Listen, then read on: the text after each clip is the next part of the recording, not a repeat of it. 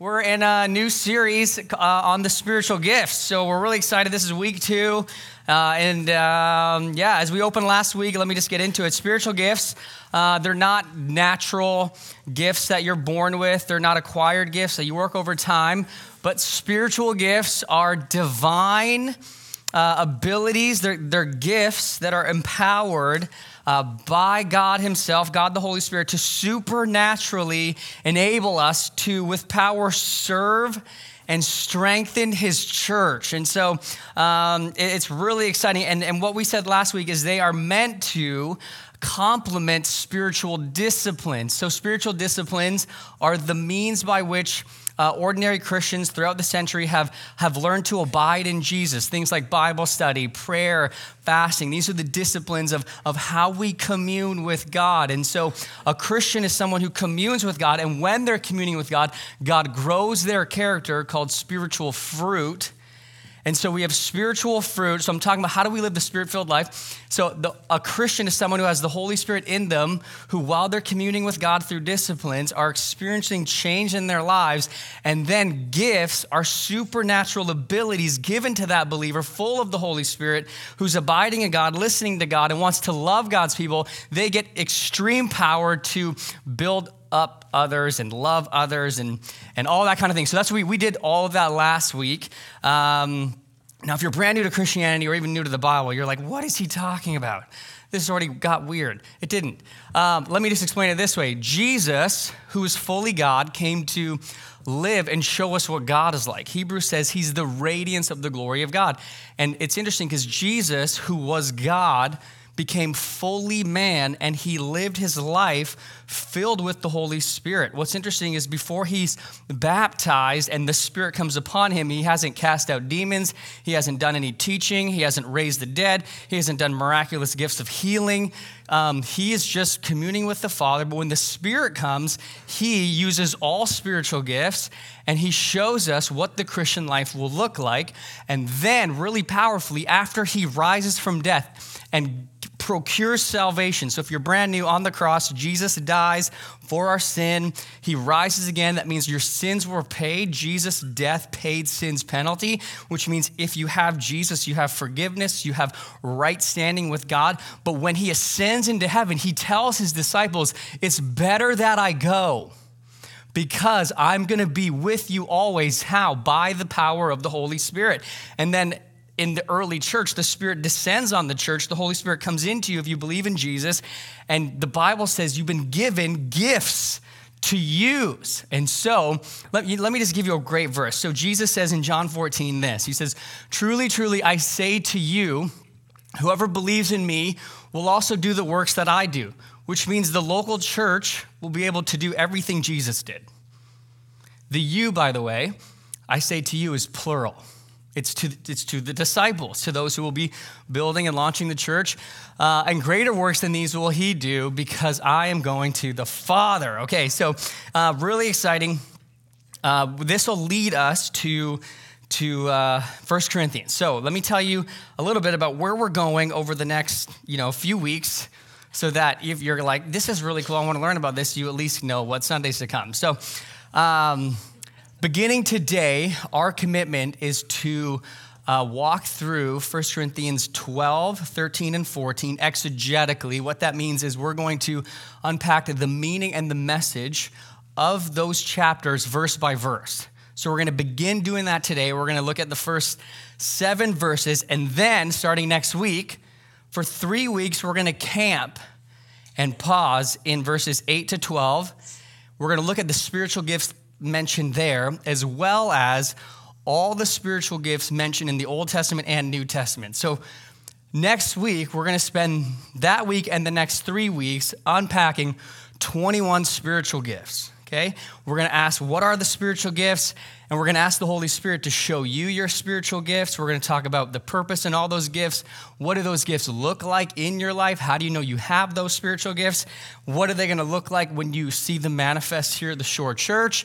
So it'll be really cool. You'll get to discern and know. And, and I'm going to freak you all out because here's what I'm going to do. So we'll see who comes next week is, is if the Holy Spirit shows you and you know you have the spiritual gift and there's a consistent pattern in your life, I'm actually going to have you stand And we're going to have you come to the front, and the elders, we're going to pray for you and ask the Holy Spirit to show you where to use those gifts in the church because one of the subtitles is experiencing profound joy through what?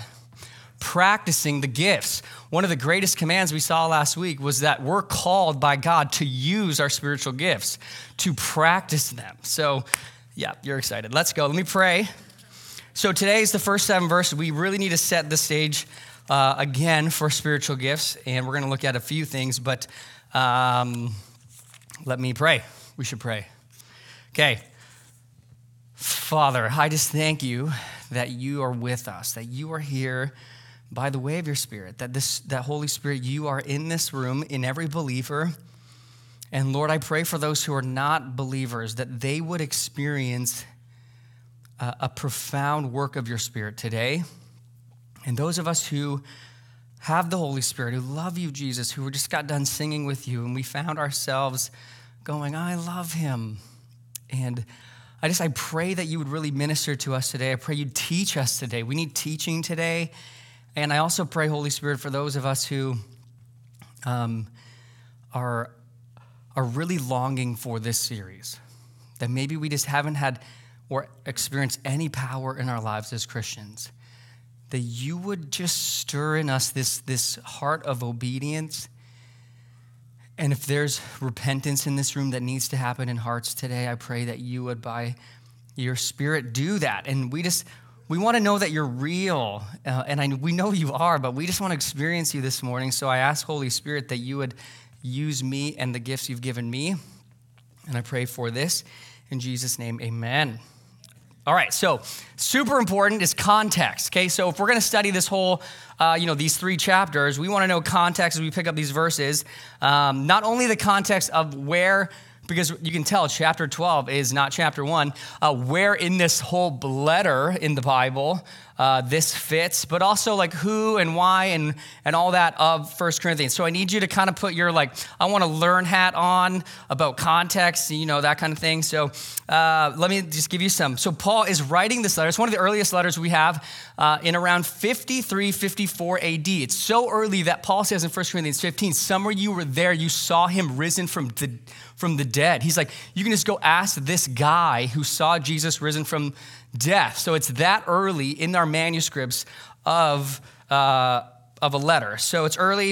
It's predominantly written to a church in Corinth. Corinth was very uh, Gentile based. They weren't. They didn't grow. That means they didn't have any, you know, Old Testament background. They weren't Jews. They didn't know Jesus is their Messiah. They're learning how that's all working. Um, but nonetheless, what's happening is God is exploding in, in, in just seeing many of the Gentiles come to Christ. And it's, it's really messy. It's one of the messiest letters because God's saving the, this church out of sexual cults, idol worship, Greek mythologies and ideologies.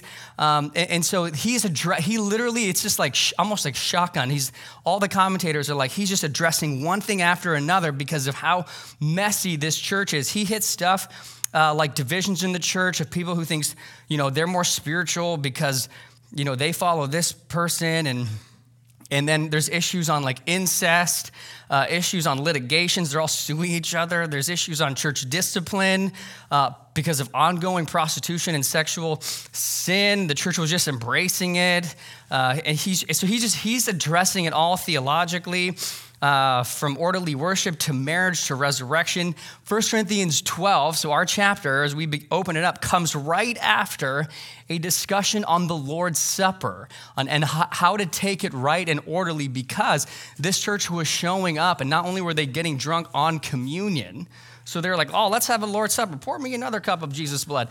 Um, they weren't even waiting. Some of, some of them were like, hey, shouldn't the whole church be here? And they're like, no, no, let's just get started. And so they were just, they were entering all these kind of issues, bringing their pagan, but they, but they were full of the Holy Spirit. They wanted to learn about Jesus. They needed teaching. It was really messy. So Paul, he's a great apostle.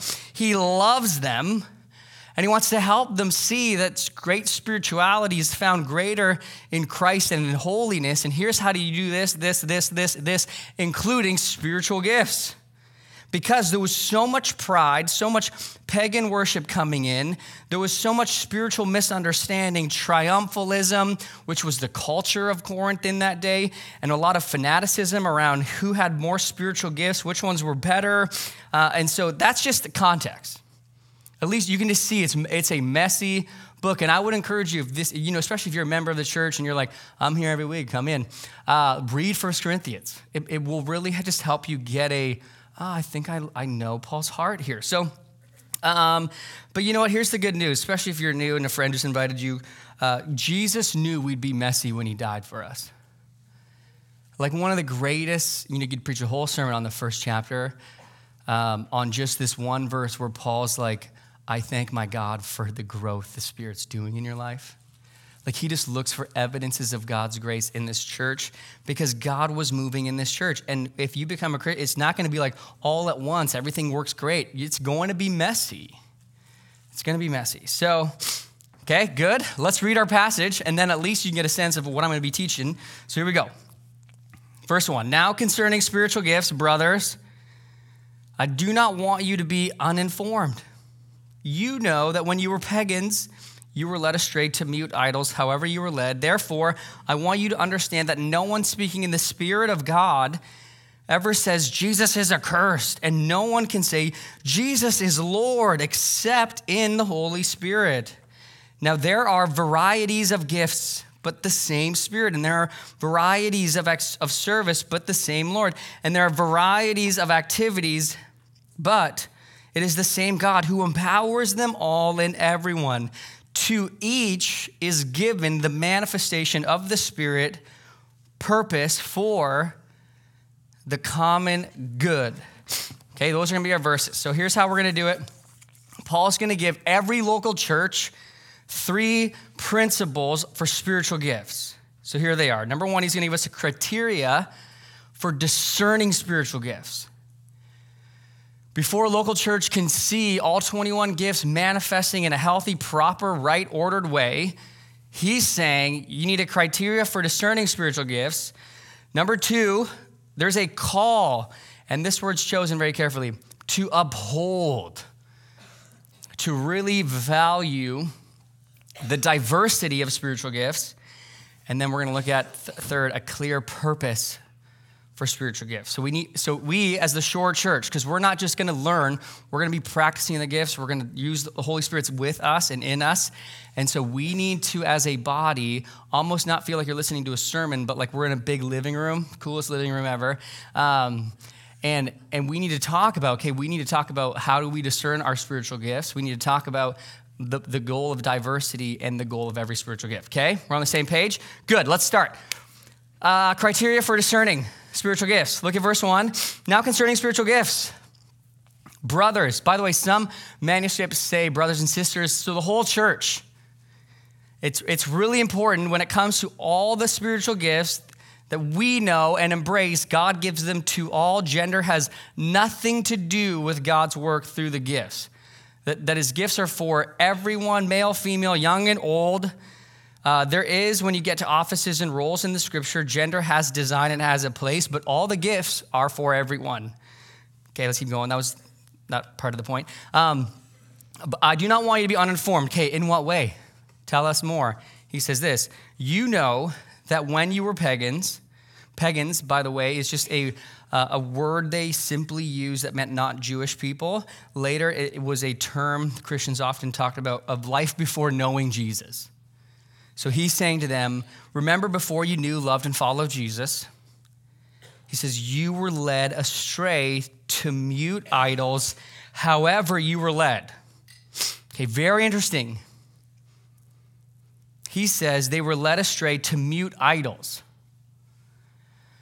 Mute idols, mute in the sense that what? They can't talk, so they're not living. Right? Like, you know, you can imagine they were made of wood, stone, clay, However, notice he says they're still being led astray. Led astray. When you look up this word led astray anywhere else in the Bible, uh, it speaks of those being dragged, um, captured, and dragged into prison. Uh, you can look at like Mark 14, for example, um, and I want you to think about that.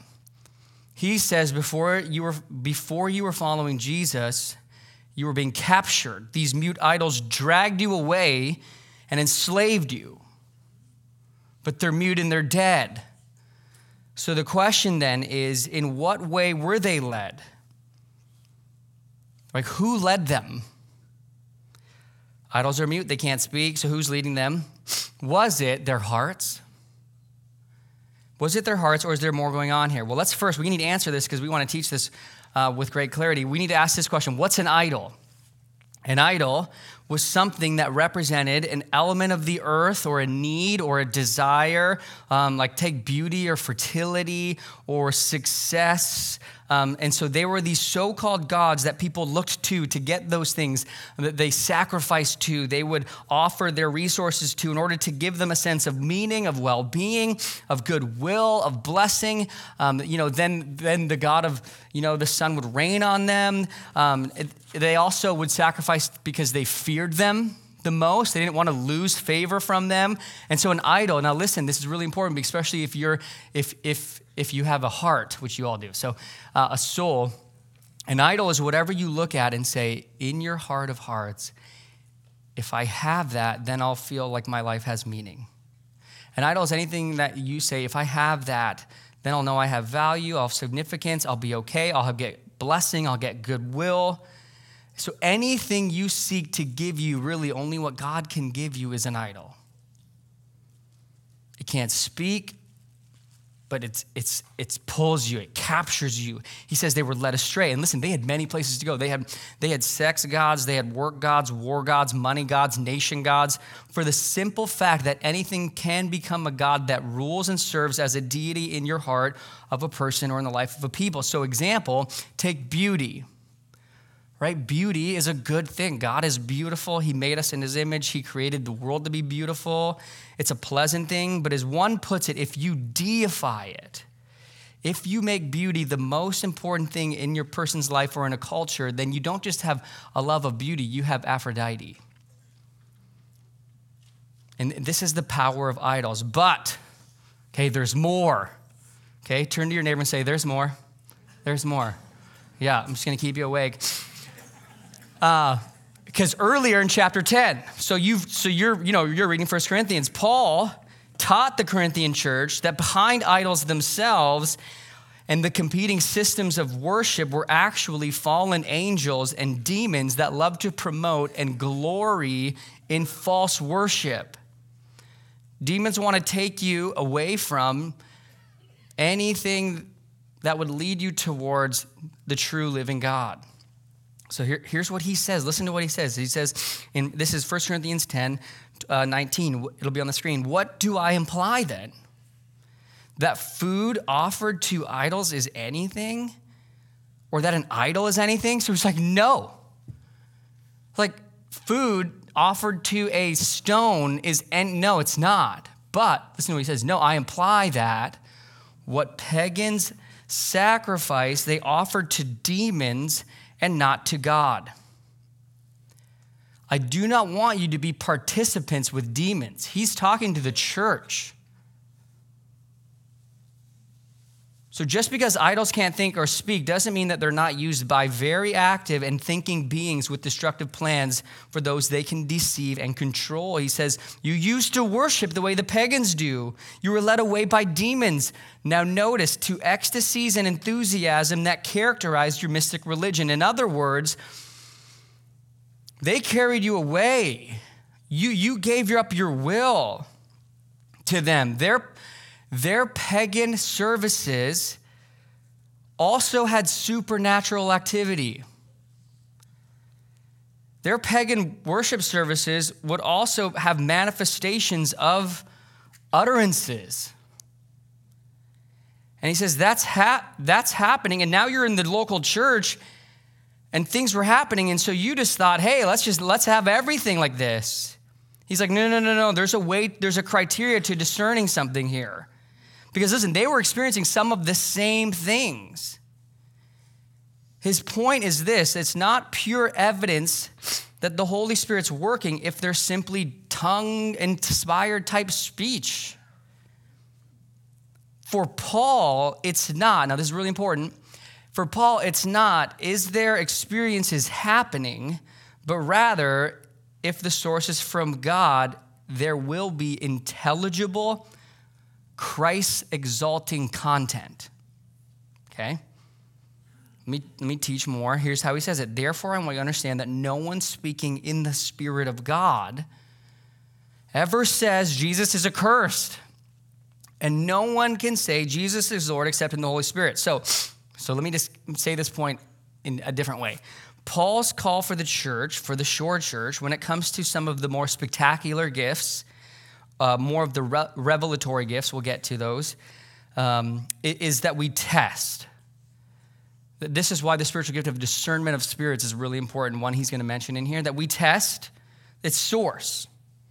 There needs to be a criteria because of demonic presence and the reality of the spiritual realm of discernment. We saw this in 1 John. This isn't new. In 1 John 4, we read this Beloved, do not believe every spirit, but test the spirits to see whether they are from God. In 1 Thessalonians 5.21, Paul says, Do not despise prophecy, but he says, Test everything and hold fast to what is good. So, shore church, hear me on this. Our call, now, okay, now, especially if you're like, haha, see, this is good. Whew. Uh, no, no, no, no, no. Listen, our call is not to dismiss or stop experiences, but to discern its source. We must not say no to experience. We need to say why, what, who, and when. We're gonna, we'll talk about how to do all that. But here's his point the key shore church is no matter what gift it is, the first test, and this is obvious, but it's like it is obvious but it, gets lost in some really far Pentecostal environments. The first test of, op, of, of the operation of any gift is its connection with the authoritative, revealed Word of God. More specifically, all gifts are meant to communicate the life changing truths of Jesus they're meant to build you up into Jesus. They're meant to, when you're receiving them and you're experiencing them, strengthen you with great intelligibility to the person and work of Christ. That that's what strengthening and the common good is, is you're becoming more and more like Jesus. You're seeing more of him. The gospel is being more applied. All of a sudden you're like, oh my goodness, I feel like Jesus is like standing right next to me when you said that, or, or, or when you prayed for healing. It was like Jesus just touched my entire body and I could I could walk again like this, like Jesus was ministering to them as if Jesus was standing next to you. That's what the spiritual gifts are meant to do. They, they're meant to exalt you towards Christ. He says, No one can say Jesus is Lord except in the Holy Spirit. See, to say Jesus is Lord, especially in first century, meant everything because you would lose your money, your family, your status, all of it to say Jesus is Lord. Because if you didn't say Caesar was Lord or other gods were also okay, you would be in huge trouble. To say Jesus is Lord meant that you were truly a believer. Um, here's how Gordon Fee summarizes this. Might be helpful, more helpful than my preaching. The presence, you can read on the screen, of the Spirit and power and gifts makes it easy for God's people to think of the power and gifts as the real evidence of the Spirit's presence. Not so for Paul. The ultimate criterion of the Spirit's activity is the exaltation of Jesus as Lord. Whatever takes away from that, that's the key, by the way. Whatever takes away from that, even if they be legitimate expressions of the Spirit, begins to move away from Christ to a more pagan fascination with spiritual activity as an end in itself.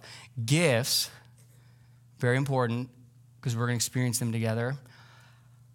Gifts are not about experiencing, but about exalting Christ.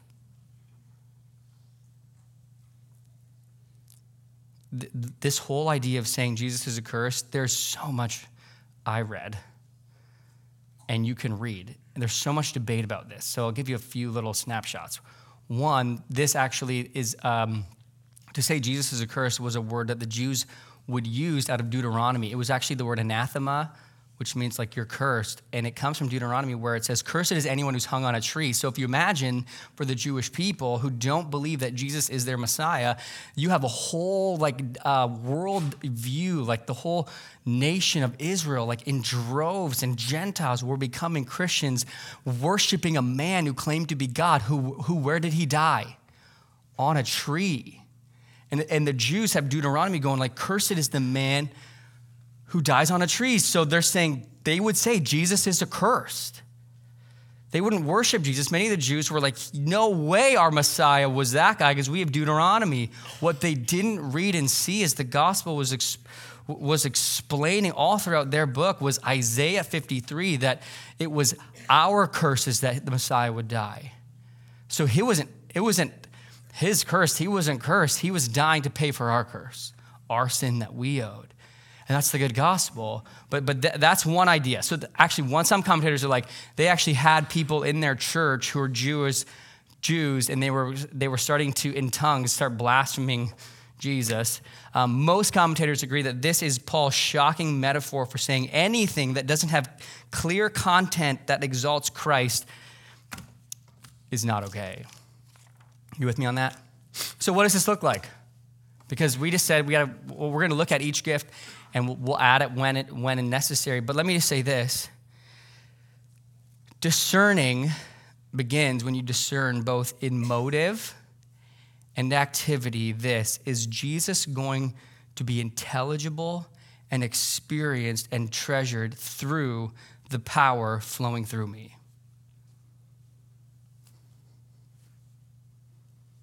Okay. This it's all intro.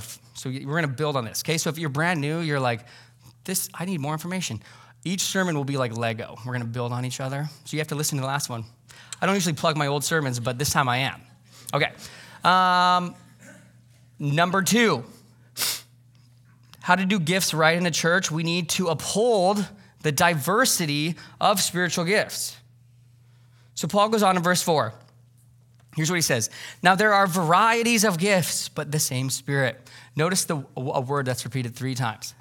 It starts with V, letter V. Varieties of service, but the same Lord. And there are varieties of activities, but it's the same God who empowers them all in everyone. This is Paul's emphasis. Three times he uses this word varieties, varieties of gifts, varieties of ministries. This word uh, for uh, the last one, activities, means effects.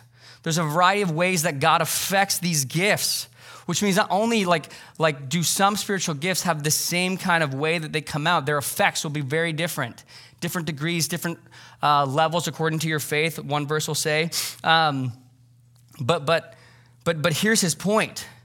In God's church, at the Shore Church, there's a need of beauty in diversity. There, meaning, um, nothing reflects the Trinity more when all of God is being manifest in a way that is in diversity and interdependence and love for one another. Okay, why did you bring the Trinity in here? So let me show you. Look, it's they're varieties of gifts, but the same Spirit. It's the Holy Spirit. There are varieties of service, but the same Lord. That's our word for Christ. And there's a variety of activities, but the same God. The Trinity is here. So we'll get to this in the coming weeks, but, but, but when he uses the analogy of the different body parts, like, like how should the hand say to the foot, I have no need of you? When he gets into that analogy, his point is you will never one day be a foot and then wake up a hand the next day. You've been given gifts because you were meant to be interdependent as a church to display the beauty and the wonders of God in three and one. Equal, so every gift is equal, but diverse. Because this church was saying these gifts are spiritual. You, if you have these spiritual gifts, they would even say you don't even need the resurrection, which is why Paul gets into resurrection right after this. And he's like, no, no, no. Every gift is equal and it's needed. I believe the Holy Spirit in every local church has all 21 gifts. So I believe in this ministry, there are 21 gifts in all of us. Because I just think that's how the text leans in. to all, to everyone. The Spirit is present in the church. We are the body of Christ. And who's the head? Christ. We have every member. Terry's pumped. All 21. All 21. All right. Where am I? Let, let, me show you let me show you some more. So, there's not only, listen, no elitism with spiritual gifts, but spiritual gifts are intended for use within the body, often in combination with the gifts of others. One thing we're going to see here and learn here, and you'll see, especially if you're seeing this in your community group, is these gifts are meant to be together. Okay, not everyone will have the same gift. Here's my point, and that's the way God's glorified in the church.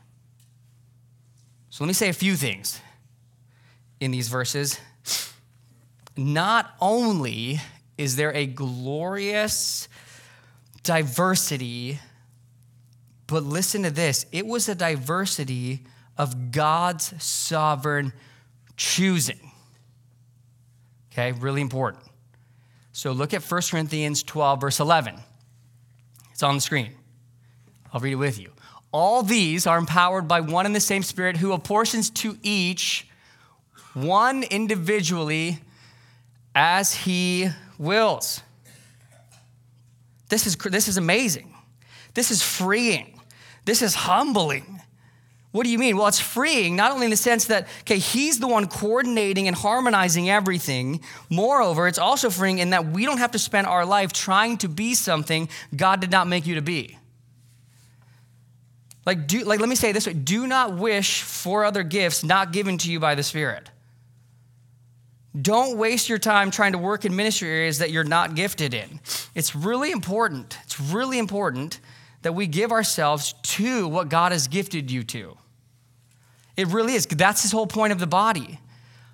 Okay, I know what you're all thinking, so I'll answer that in a second. But it's real. Let me say this is really important first. It's really important that we give ourselves to what God has gifted us to do. Think about it in this way. How many of you, you're that person at Christmas where you know someone so well and that you're, you're, you're like the really good gift giver. Like every year, everyone's like, How did you know? Like I was going this, you know, in a month, I'll be here, here, and here, and I needed this. You're like, I just, I know you. Like I'm crazy. I like, how, what did you get me? Oh, a magazine. Cool. You always have that friend where like you know them way too well and they give you nothing because they don't care about you.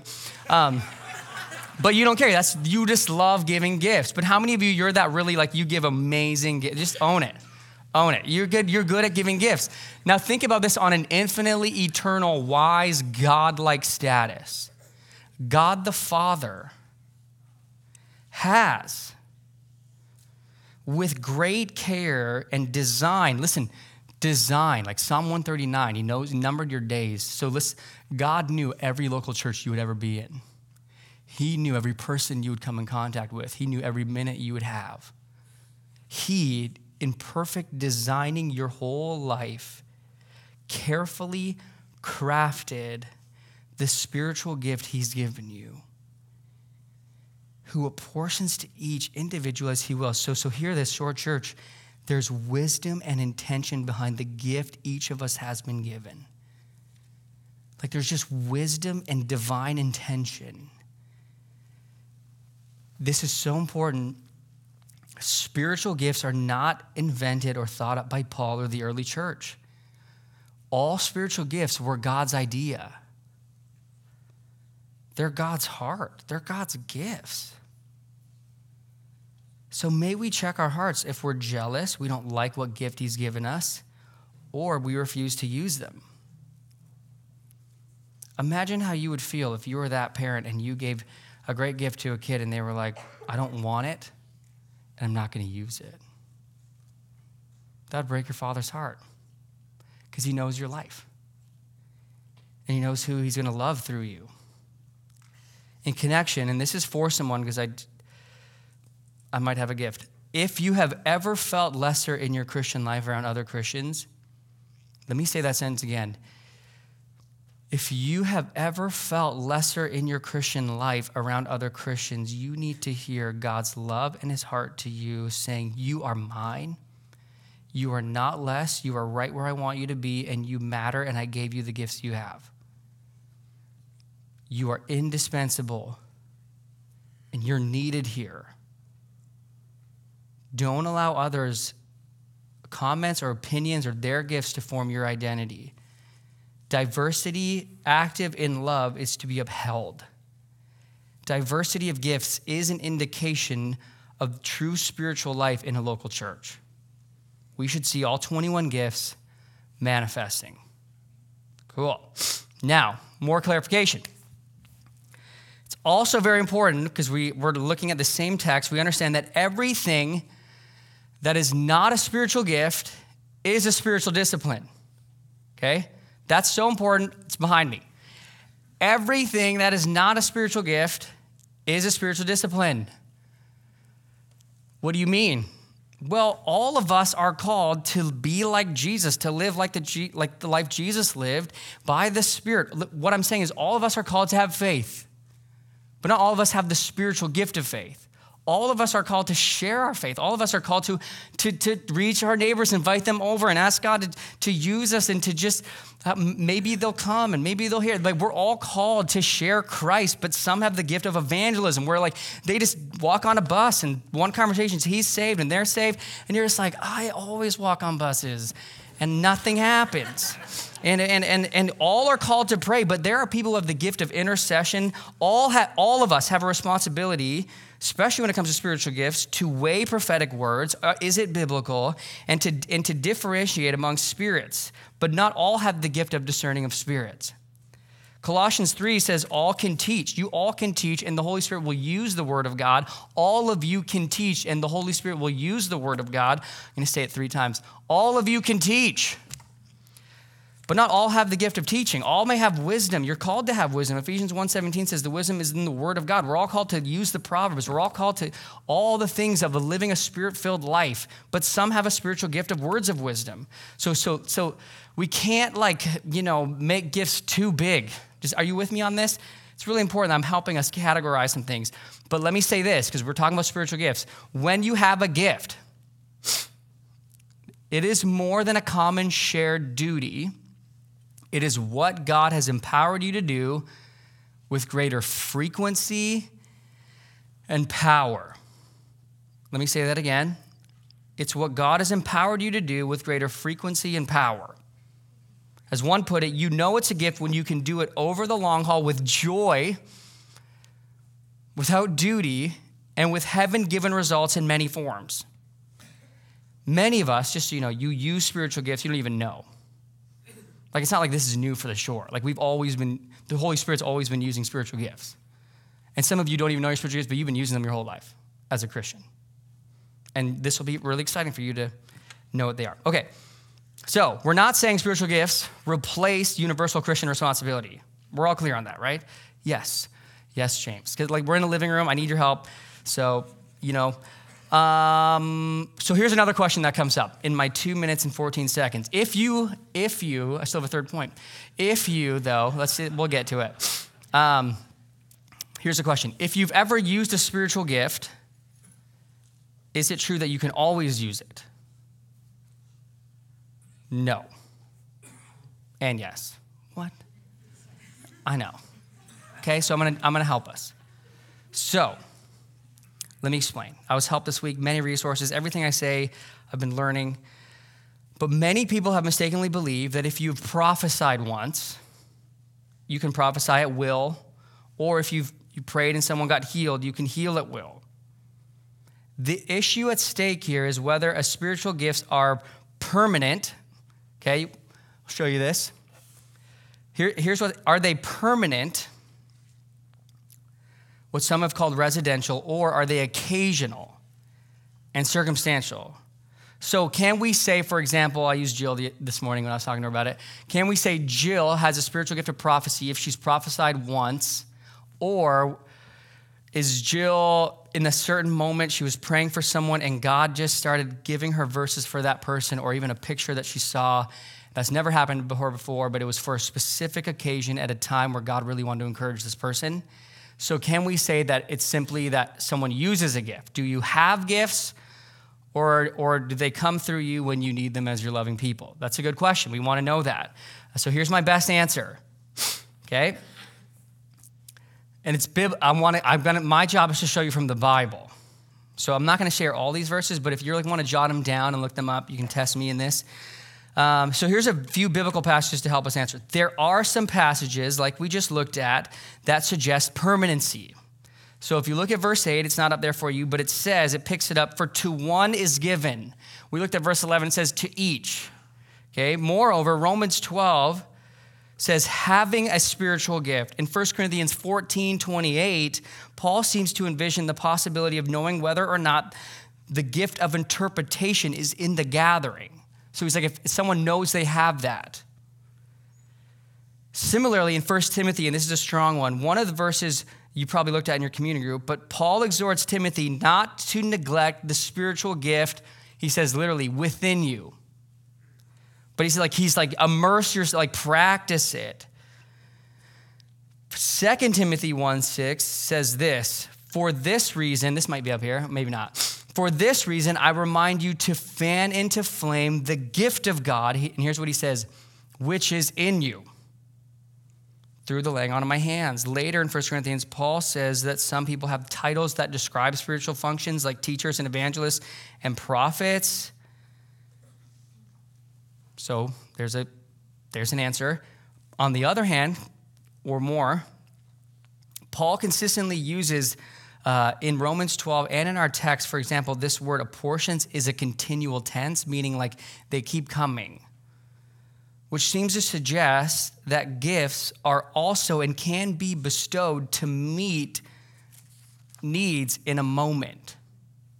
So I'm going to teach this with greater clarity, but prophecy, for example, is dependent on the spontaneity of revelation. Like in 1 Corinthians 14 30, we read this If a revelation is made to another, evidently, prophecy cannot be exercised at will. Like the Spirit will give a picture, but you can't create the picture. Like it's not on will. Uh, it, it's a word for a specific moment. So to practice prophecy it's never okay to say, let's practice prophecy. Okay, we'll get there. I'm sorry, but we're going there. But, but, like you can't just turn it on. But to practice prophecy is this when God does give you something, is to share it. Practicing is you ask, why are you showing me this? Is it to pray? Is it to share with them? That's practicing. Is it for the whole church? Is it something I need to, to share to the whole body? Is this from the Lord? Do we need so same with healing. Healing is always subject to the sovereign will of God. So, for example, I believe, and we'll get here, I'm sorry, I'm going to teach, pre teach. Anyways, uh, I believe that in a certain situation, you can ask the Holy Spirit for a gift of healing. And while you're praying for healing, that we should all pray for healing. And He may, through you, at a time, heal. Some people have the gift of healing where they more, as a pattern in their life, when they pray for healing, people get healed but not every time, and it's up to the sovereign will of God. And that has to be taught well, and it has to be discipled well, those who have that spiritual gift. And I believe some of you do. So I'm excited to see the Holy Spirit manifest that. Now, so what's our answer? Here's the best answer. The best answer is to say that some gifts, such as teaching, leadership, we'll talk a lot about these gifts tongues, mercy, administration, wisdom, knowledge, they're more likely permanent and when asking the Holy Spirit, will you help me love this person, can be exercised as you're building others up. You can grow at it, you can immerse yourself in it in a consistent way. Where other gifts, such as more of the revelatory gifts like prophecy, miracles, or, or healings, are subject to the sovereign purpose, mission, and timing of the Holy Spirit. Does that help? Okay. So we have a criteria, we have a call to uphold diversity. Last thing, really quick what's the goal? We, we've hit this many Sundays. We'll hit this every Sunday so I can go through this and skip a few of my notes. But he says this To each is given the manifestation of the Spirit for the common good. If you're a community group leader or a Christian, memorize that verse, okay? Gifts, here's the point. It'll be on the screen. Show it. The, to each is given the manifestation of the Spirit for the common good. Gifts are given to be given. They're not primarily for the benefit of the individual, but they're to build others up. It's awesome. In Romans 1, in verse 11, Paul says, I long to see you that I may use my gifts to strengthen you. Like, is that how we talk? Like, I can't wait to come over tonight to use my gifts to strengthen you. That's how every Christian should live their life. Like, oh, I'm coming over. I might have a spiritual gift that will strengthen you. That's weird. Let's go. I thought we were just going to go see a movie. Well, I might pray for healing before we get in there. Um, but but that's, that's what the church is meant to, spiritual gifts are meant to strengthen. This has to be our motivation. Um, it, it can't be. You cannot be here in this church with this, like, you know what? I can't wait to see spiritual gifts or I want to learn my gifts more than I cannot wait to see Christ being formed in other people. Like the goal has to be, we're going to become more like Christ in a more powerful way. Like this is really exciting. I mean, if this is how we grow, where can I build and strengthen and meet someone's needs? Like, help me, God, I want to do this. Like, here's another verse. Verse uh, 12 of chapter 14 says this Since you are eager for manifestations of the Spirit, he says, strive to excel in building up the church. So here's how we're going to close. I'm going to have Jill and Eric come up. You guys can come up right now. Um, I'm not going to pray or anything because I want you to close the service. So I want to ask you some hard questions, but, but they're, they're pastorally purpose to prepare you for the next few weeks. And I need you to ask the Holy Spirit right now to reveal the answers to you. So I'm going to give you a moment, and I want you to ask the Holy Spirit, will you show me the answers to these questions?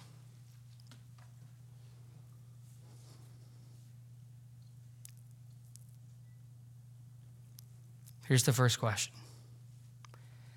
Do you think right now, because of your gifts, your age, your gender, education, or by your experience that you are better than anyone else in this church? This is a motive question.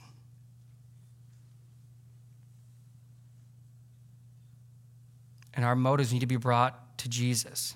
I need to confess to you I've sinned. I've committed this many times as a pastor. And it's so ugly, and the Holy Spirit showed me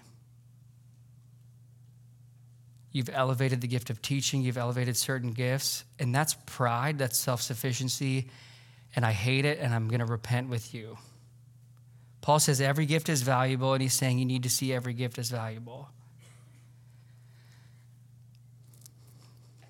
Second question Would you be willing to allow God to really tell you what you think about people? And then would you be willing for Him to set you free so you can be a person of power?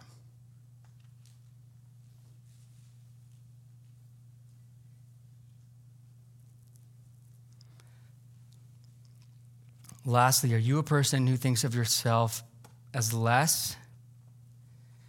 And you've placed yourself in this bubble as someone who's not needed? Or maybe you're unsure of God wanting to use you. You compare yourself to others, you judge everyone too much. If that's you, that's another side of pride. It's not true. And you need to bring that to Him. Or maybe you're here and you want to use your gifts, but you're afraid to look stupid you're afraid to get it wrong, or you're afraid to put yourself out there. If that's you, you have to bring that to Him because you are not your gift. Like a gift is something Peter says you're to steward. And if you feel like I'm going to look stupid if I use this gift, you need to repent of that and ask God, like, bring that up. When I say repent, I'm like, don't fear Him in this weird, like, but go to him and go, You're this is wrong. I'm really sorry. Help me. Help. I have too much, I care too much what people think. Have you put God in a box because of fear? This is also me. I'm afraid of becoming that church.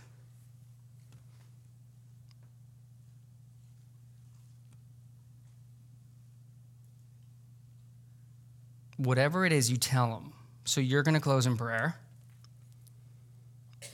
And uh, you, when you're ready, after you've spent a time of repentance, because here's what we need to do before we go to spiritual gifts we need to repent of all of that. We need to repent of all of that.